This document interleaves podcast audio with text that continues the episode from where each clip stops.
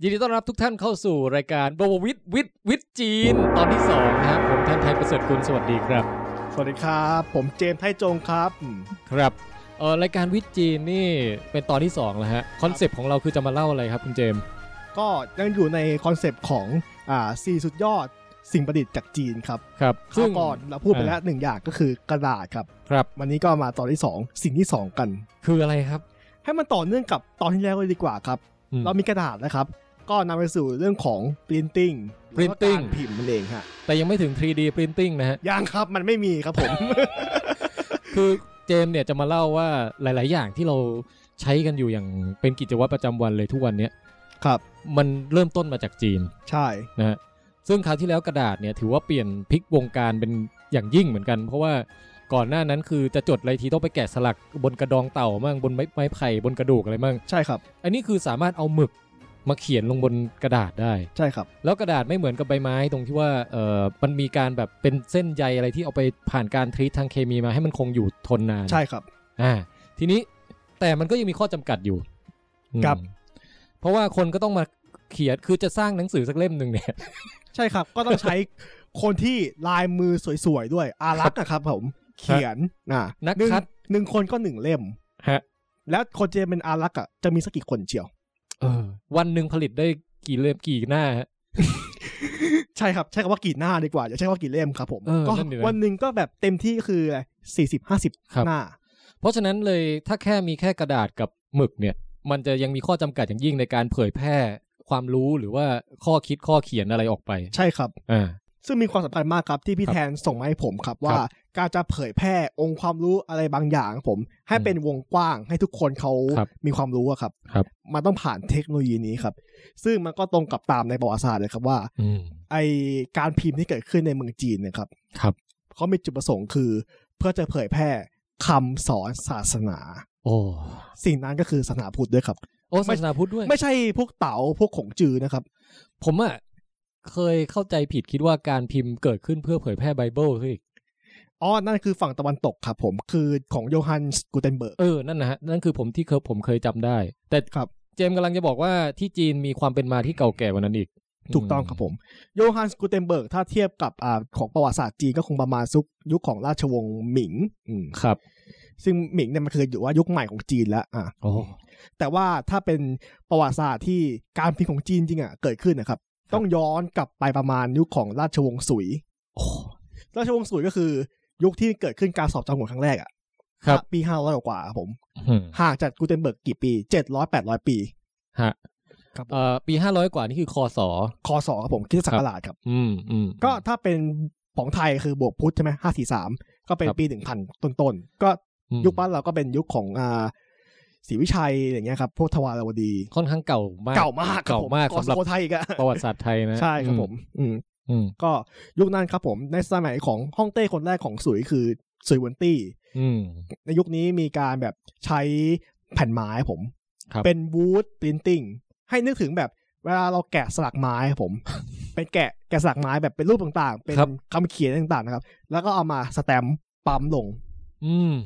การพิมพ์ของจีนยุคแรกๆครับ มันอารมณ์คล้ายๆการ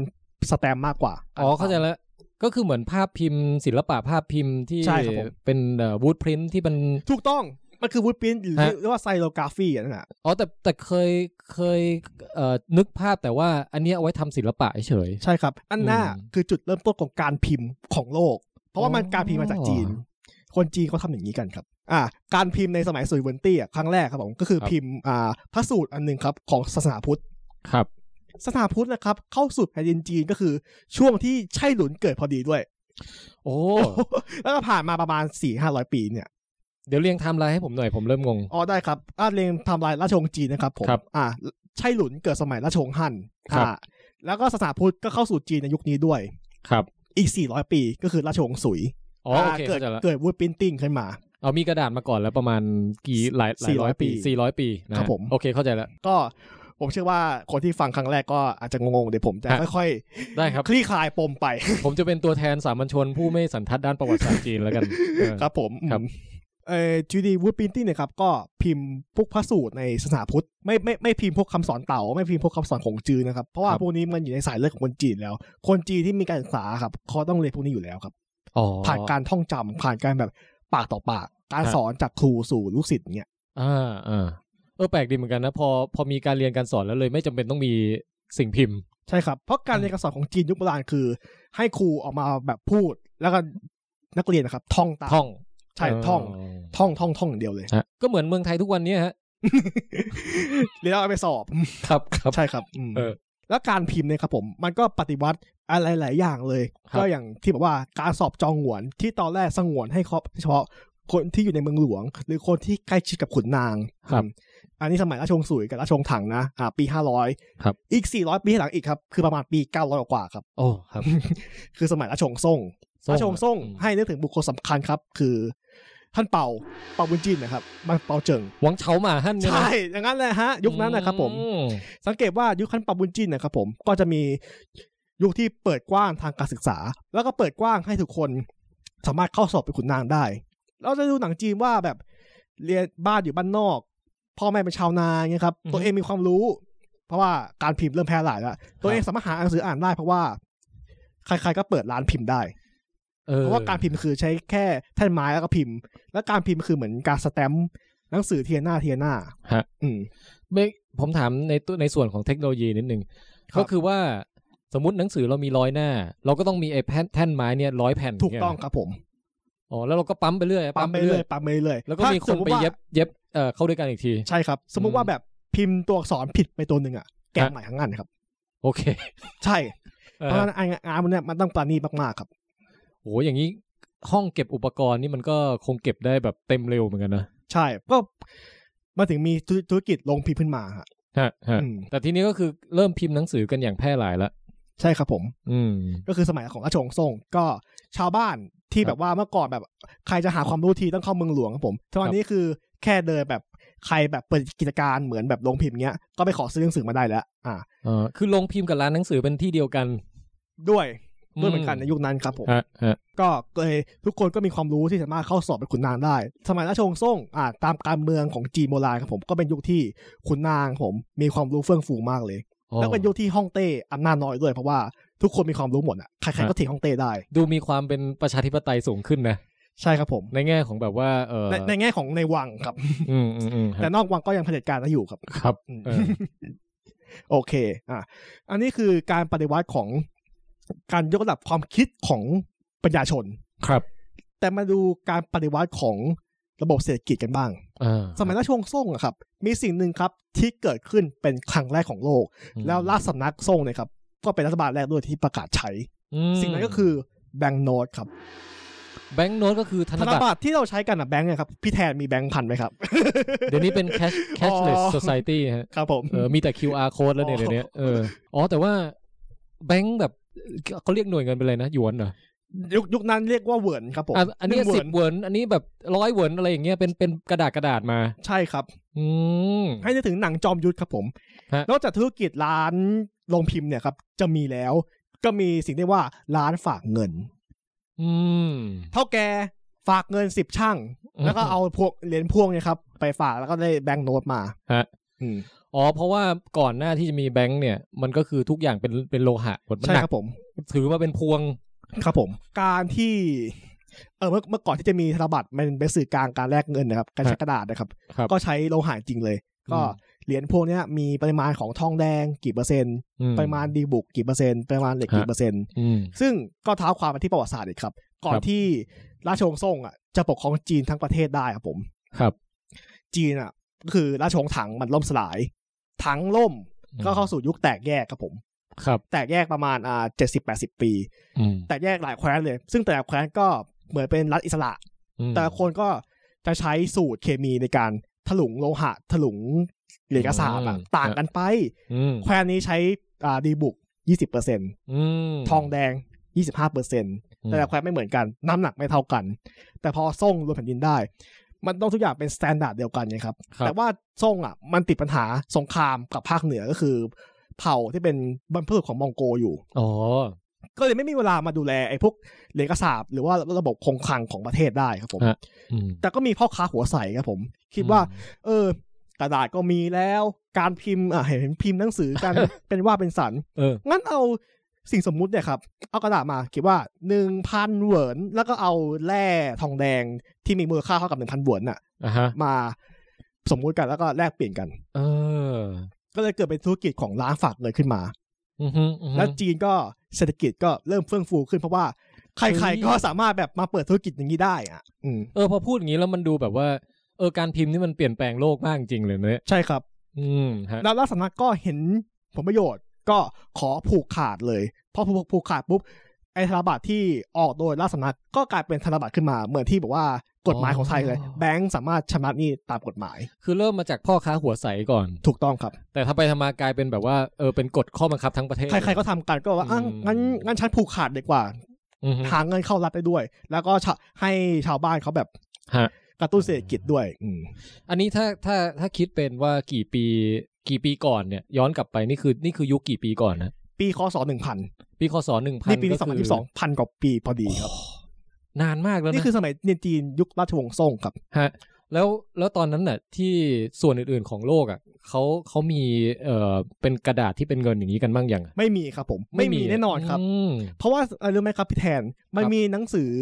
ของชาวตะวันตกที่เดินทางมาที่จีนครับ ครับ หลังจากราชวงศ์ซ่งล่มสลายไปแล้ว ซ่งมันล่มประมาณปี 1200 อืม 1279 ก็คืออีก 300 ปี ครับ ประมาณจากจากเนี้ย อืม ก็คือยุคที่มองโกปกครองจีน มีจักรวรรดิมองโก มีเจงกิสข่าน มีกุ๊กไกข่าน อ่าครับ นั่นนะครับ อืม แล้วก็มีอ่าพ่อค้าวานิชจากอิตาลี ครับ คนหนึ่งครับ เดินทางมาเรื่อยๆเลยครับ ครับ บ้างก็บอกว่าเขามาถึงเมืองจีนจริงนะ อืม คนนั้นก็คือมาโคโปโลครับ โอ้โห ชื่อดังเลย ใช่ครับผม มาโคโปโลบันทึกไว้ในบันทึกการเดินทางของเขาครับว่า ฮะ ในโลกตอนออกครับผม ดินแดนคาเท คา เท อ๋อ คือประเทศจีนนะครับผม บอกว่าอุ๊บเอาไม่สิ่งอ่ะทำได้ไงอ่ะ ก็เอาเอากระดาษมาทำเป็นเงินอ่ะ เออ สำเนียงมาโคโปโล เออ เป็นอย่างเงี้ ไม่ย ใช่ อ๋ออ๋อคือมาโคโปโลแปลกใจมากว่า ใช่ครับ กระดาษเป็นเงินได้ด้วยวะ ที่อื่นเขาใช้โลหะเขาใช้ทองคำเขาใช้สังกะสีเขาใช้ทองแดงอ่ะ อืม แล้วเนี่ยเอ้ยยูเอากระดาษมาแลกกับไก่หนึ่งตัวอย่างนี้เหรออย่างนั้นเลยเหรอ โอ้ เฮ้ย แล้วอย่างนี้เราจะพูดได้ไหมว่าเอ่อประเทศอื่นๆ ก็คือมาได้ไอเดียไปจากจีน หรือว่าต่างต่างคนต่างก็คิดของตัวเอง พูดอ ขึ้ ย่าน ง มา นั้น ใน ได้เลย ที่สุด ครับผม อืม เพราะว่ามาโคโปโลก็เอาบันทึกเนี่ยครับกลับไปที่ประเทศเขา ครับ แล้วยุคหลังๆอ่ะตะวันตกก็เริ่มทำตามแล้ว มันเริ่มมีสิ่งเรียกว่าแบบเช็คอ่าตัวตัวแลกเงินหรือว่าตัวสัญญาใช้เงินอย่างเงี้ย อ่า จีนก็ชาติแรกที่ทำได้ แล้วจีนก็ออกกฎหมายเลยว่า ใคร เออ กล้าลองดีปลอมแบงค์ประหารแม่งเลย อ่า ฆ่าแม่งเลย เออ เออ เจ๋งดีนะผมว่าเพราะว่าทุกวันนี้เรานึกถึงจีนก็นึกถึงเป็นชาติที่เน้นค้าขายอยู่แล้วนะ ใช่ครับ แล้วต้นกำเนิดการค้าขายด้วยธนบัตรเนี่ยก็เริ่มมาจากที่นี่เหมือน ถู กั ก น ต้องครับผม อืม ฮะ อ่านี่คือการปฏิวัติเศรษฐกิจของจีนคือการพิมพ์อ่ะแบงค์โน้ตอ่า หนังสือของจีนก็มีความหลากหลายขึ้นมากกว่านี้อีกครับ อืม ก็คือปฏิวัติวงการวรรณกรรมครับ อืม ใช่ครับ เอ เพราะ อว่า ยุคแรกๆอ่ะอ่าพิมพ์คืออะไรพิมพ์พวกพระสูตรอ่าคำสอนศาสนาพุทธ อันนี้คือยุคแรกที่พิมพ์หนังสือต่อคมารับ ก็คือพิมพ์ตำรา เออ พอมาถึงยุคราชวงศ์ซ่งอ่ายุคมองโก แล้วก็ถัดจากมองโกคือราชวงศ์หมิงที่ ครับ ตรงกับยุคของกูเทนเบิร์กอะ อ่าอัอ่ะนนี้คือฝรั่งก็พิมพ์แล้ว ใช่ฝรั่งเขาพิมพ์ละ อ่ะ กูเทนเบิร์กก็พิมพ์อะไรครับ พิมพ์อ่าไบเบิล อ่า ศาสนาก่อนเหมือนกัน ใช่ครับแต่จีนเนี่ยเริ่มมีการปฏิวัติแล้ว เพราะว่าใครๆก็สามารถแบบเป็นเจ้าของโรงพิมพ์ได้ สามารถเขียนนิยายนิตยสารได้ เออ ปฏิวัติวงการนิยายครับ โอ้แล้วเมื่อก่อนเขามีนิยายกันไหมอะ เขาจะเป็นมุขปาฐะก็คือเล่าการตามดนน้ำชา อ๋ อ กูมีความรู้ งั้นกูหากินด้วยการว่ากูเป็นวันิพกเล่านิทาน ให้คนฟังตามร้านน้ำชาครับ เออ แต่พอมาถึงยุคนี้ครับผม ใครๆก็พิมพ์ได้แล้ว อื มีการแบบปฏิวัติจากวูดพิ i ติ้งค่อยมาทำเป็นแบบคล้ายๆ กลไกแบบว่าเหมือนคล้ายๆการพิมพ์จริงๆอะครับผม อืม แบบแก้ตัวอักษรได้อะไรอย่างเงี้ย อืม ประมาณยุคของราชวงศ์มองโก ถึง Microsoft Word ยัง มันน่าใช่นะครับพี่แท น ยังอีกไกลใช่ไหม โอ้โห ฮะ มากๆเลยทีเดียวครับ ครับ อืม ครับ ก็ยังวรรณกรรมเอกของจีนผมมันมีสี่เรื่องด้วยกันน่ะ อืม สี่อีกแล้วเหมือนสี่วรรณเหมือนสี่สุดยอดสิ่งประดิษฐ์เลยวรรณกรรม ครับ จีนสี่อย่าง ครับ เรื่องแรกเลยทุกคนรู้จักแน่นอน มีตำนานตำราเรียนด้วยสามก๊ก อ๋อ ผมนึกว่าโรมิโอแอนจูเลียต จูโล่งไม่ใช่ สามก๊กรู้จักแน่นอน ใช่ครับผม อืม อืม อ๋อ นี่คือเป็นกำเนิดวรรณกรรมยุคแรกๆ ก็สามก๊กเลย ใช่ครับ อืม สามก๊กอ่ะเรื่องที่สองคืออะไรไซอิ๋ว โอไซอิ๋วก็แน่นอน ใช่ครับ เฮ่งเจีย ถูกต้องพระถังซัมจั๋ง เออ ผมถามเกร็ดความรู้นิดนึง เฮ่งเจียหรือหงอคง ฮะ ชื่ ห อ มอคงครับ แล้วเฮงเจียมันเป็นอีกอีกอีกภาษาหนึ่งหรืออะไรฮะ ใช่ครับ อ๋อง อ โเค งององอคงอ่ะแปลว่าอู่คงแปลว่าว่างเปล่า อ่าฮะ อืมไม่มีอะไรครับ แล้วใน popular culture ในปัจจุบันนะครับ ครับ ดากอนบอล โกคู ซุนโกคูก็คำเดียวกับซุนหงอคง อ่า ตัวสอบเดียวกันเลยครับ อันนี้เก็ตเรื่องชื่อตัวละคร ใช่ครับ แต่นี่คือลิสต์มามีสามก๊กแล้วมีไซอิ๋วแล้ว ครับ เรื่องที่สามก็บางคนอาจจะรู้จักอยู่ ครับ ก็คืออ่าซองกังหรือว่าซุยซุยหูจ้วน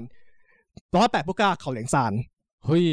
อันนี้ผ คุ้ ม นไหม ไม่คุ้นแล้ว ไม่คุ้น แต่ หรอ แต่เขาเหลียงซานอ่ะคุ้น ใช่ครับ ฮะ อืม อืม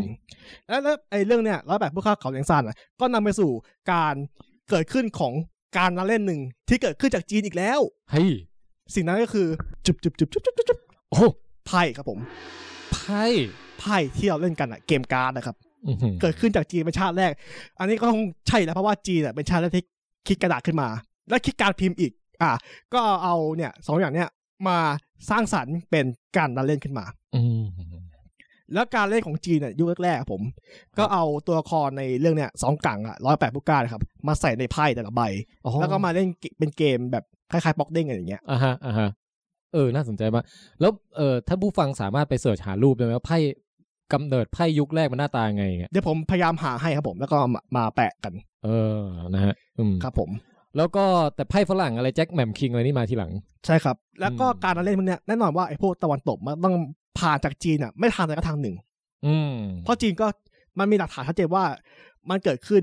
ประมาณยุคของปลายถังราชวงศ์ซ่งเนี้ยอ่ะแต่ว่าตอนตอนยุคแรกๆอ่ะหลักฐานมันหายหมดแล้ว มันมีแค่ในบันทึกเฉยๆว่า ครับ มันมีการละเล่นอย่างนี้จริง อืม ๆ แต่พอสมัยราชวงศ์หมิงอ่ะก็คือยุคเดียวกับกูเทนเบิร์กอ่ะเขา ครับ เอาวรรณกรรมเรื่องร้อยแปดผู้กล้ามาทำเป็นไพ่ อ๋อ เนี่ยทุกชาวบ้านเล่นกันติดกำแงม โอเค โอ้เปลี่ยนแปลงสังคมหลายด้านมาก ใช่ครับ ทีนี้แล้วอันนี้สามเรื่องกันนะเอ่อสามก๊กไซอิ๋วแล้วก็ร้อยแปดผู้กล้าแล้วอะไรอีกฮะ แล้วสุดท้ายอันนี้ถ้าไม่ใช่สายจีนก็คงไม่น่ารู้จักก็คือหงหลวเมิงความฝันในหอแดง อ๋อชื่อฟังดูโรแมนติกมาก ไปเป็นวรรณกรรมเสียดสีการเมืองครับผม ไม่ใช่ไม่ใช่นิยายรักใช่ไหม มันก็รักครับผม แต่ว่า อืม รักเพื่อ มันสะท้อนสังคมว่าชายหญิงแต่งงานกัน มันก็แบบมันต้องมีอุปสรรคมาขัดขวาง แล้วก็รู้ด้วยว่า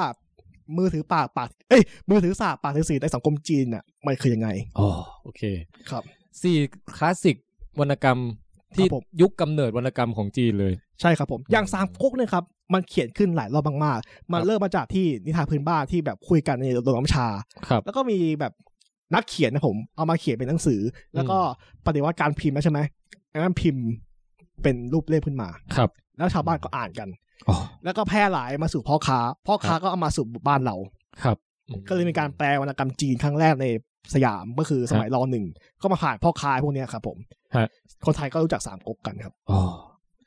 ผมว่าผมปรบมือให้กับเรื่องการพิมพ์นี้เลยนะ ครับ เพราะว่าผมเป็นคนชอบฟิกชันมากไง อืม ผมชอบแบบเออเรื่องราวแฟนตาซี เรื่องราวไซไฟอย่างเงี้ยจริง ๆกำเนิดมันมาเนี่ย มันถ้าไม่มีหนังสือหรือไม่มีการแต่งนิยายที่พิมพ์เป็นหนังสือได้มาก่อนน่ะ ครับ มันก็จะไม่นำมาสู่การเล่าเรื่องที่แบบว่า เอ้ยเดี๋ยวเอาบทนี้ไปทำเป็นละครไปทำเป็นเออหนังไปทำเป็นซีรีส์อะไรอย่างเงี้ยนะ ใช่ครับ เนี่ยคือกำเนิดมาจากนี้เลย ทุกคนก็ใครๆก็มีความคิดสร้างสารรค์ได้ สังเกต อืม ว่าผมอ่านประวัติศาสตร์จีนไงบอกว่าเอ้ยทำไมยุคแรกๆอ่ะ คนที่เขียนหนังสืออะมันถึงแบบเขียนแต่วิชาการอ่ะทำไมไม่มีแบบเอ่อเรื่องประเทืองปัญญาเบาสมองบ้าง มันเพิ่งเกิดขึ้นประมาณยุคมองโกยุคหมิงหมดเลย เพราะว่ามันสิมีสิ่งที่เรียกว่าการพิมพ์นั่นไง ใครๆก็สามารถหากินกับตัวอักษรได้ อ๋อครับ อืม และนี่ก็คือประวัติศาสตร์ของเรื่องการพิมพ์ที่กำเนิด ใช่ครับ ที่จีน เจมส์จะมีข้อสรุปอะไรทิ้งท้ายไหมฮะ หรือว่า โอ้ เน้นไปติดตามตอนต่อไปเลย ก็สังเกตเลยครับว่า อ่า ครับ ถ้าไม่มีจีนนะครับ โลกนี้จะเป็นไงก็ไม่รู้เหมือนกัน อ่า เมื่อก่อนองค์ความรู้คือต้องผ่านแบบบุคคลที่แบบทรงปัญญาแต่ละคนจริงคือ ใครมีประสบการณ์ชีวิตนะครับ คนนั้ ครั น บ ก็จะมีความรู้มาก อืม ๆ แล้วความรู้นั้นอ่ะก็จะจะจะตายไปกับพร้อมกับเขา ถูก อืม ฝังไปพร้อมกัน จะไม่มีการแบบถ่ายทอดจากรุ่นสู่รุ่นได้เลย ครั ห บ รือถ่ายทอดไปวงกว้างได้เลย ถ้าเกิดไม่มีสิ่งที่เอาไว้จดบันทึก แล้วก็มีการขยายไอสิ่งที่จดบันทึกนี่ครับ ให้เป็นวงกว้างได้ สร้างสำเนา ใช่นะ อืมฮะเพราะฉะนั้นการพิมพ์เอ่อซึ่งเป็นหัวข้อที่สองที่เราเล่ากันเนี่ยก็เลยมีผลต่อประวัติศาสตร์มนุษยชาติเป็นอย่างยิ่ง ถูกต้องครับ อ่า ผม งั้นเดี๋ยวไว้มาติดตามวิทย์จีนในตอนต่อไป ซึ่งจะเล่าถึงสิ่งประดิษฐ์อื่นอีกที่ ใช่ครั กำ บ เนิดจากจีนนะฮะ เหลืออีกสองอย่างละ ครับเหลืออะไรบ้างครับ เหลือเข็มทิศกับดินปืนครับผม ครับ เดี๋ยวไว้มาติดตามตอนต่อไปกันฮะผมแทนไทยประเสริฐกุลครับ ผมเจมส์ไทยจงสุภากรครับผม ครับ วันนี้สวัสดีครับ สวัสดีครับ ใจเจียนครับ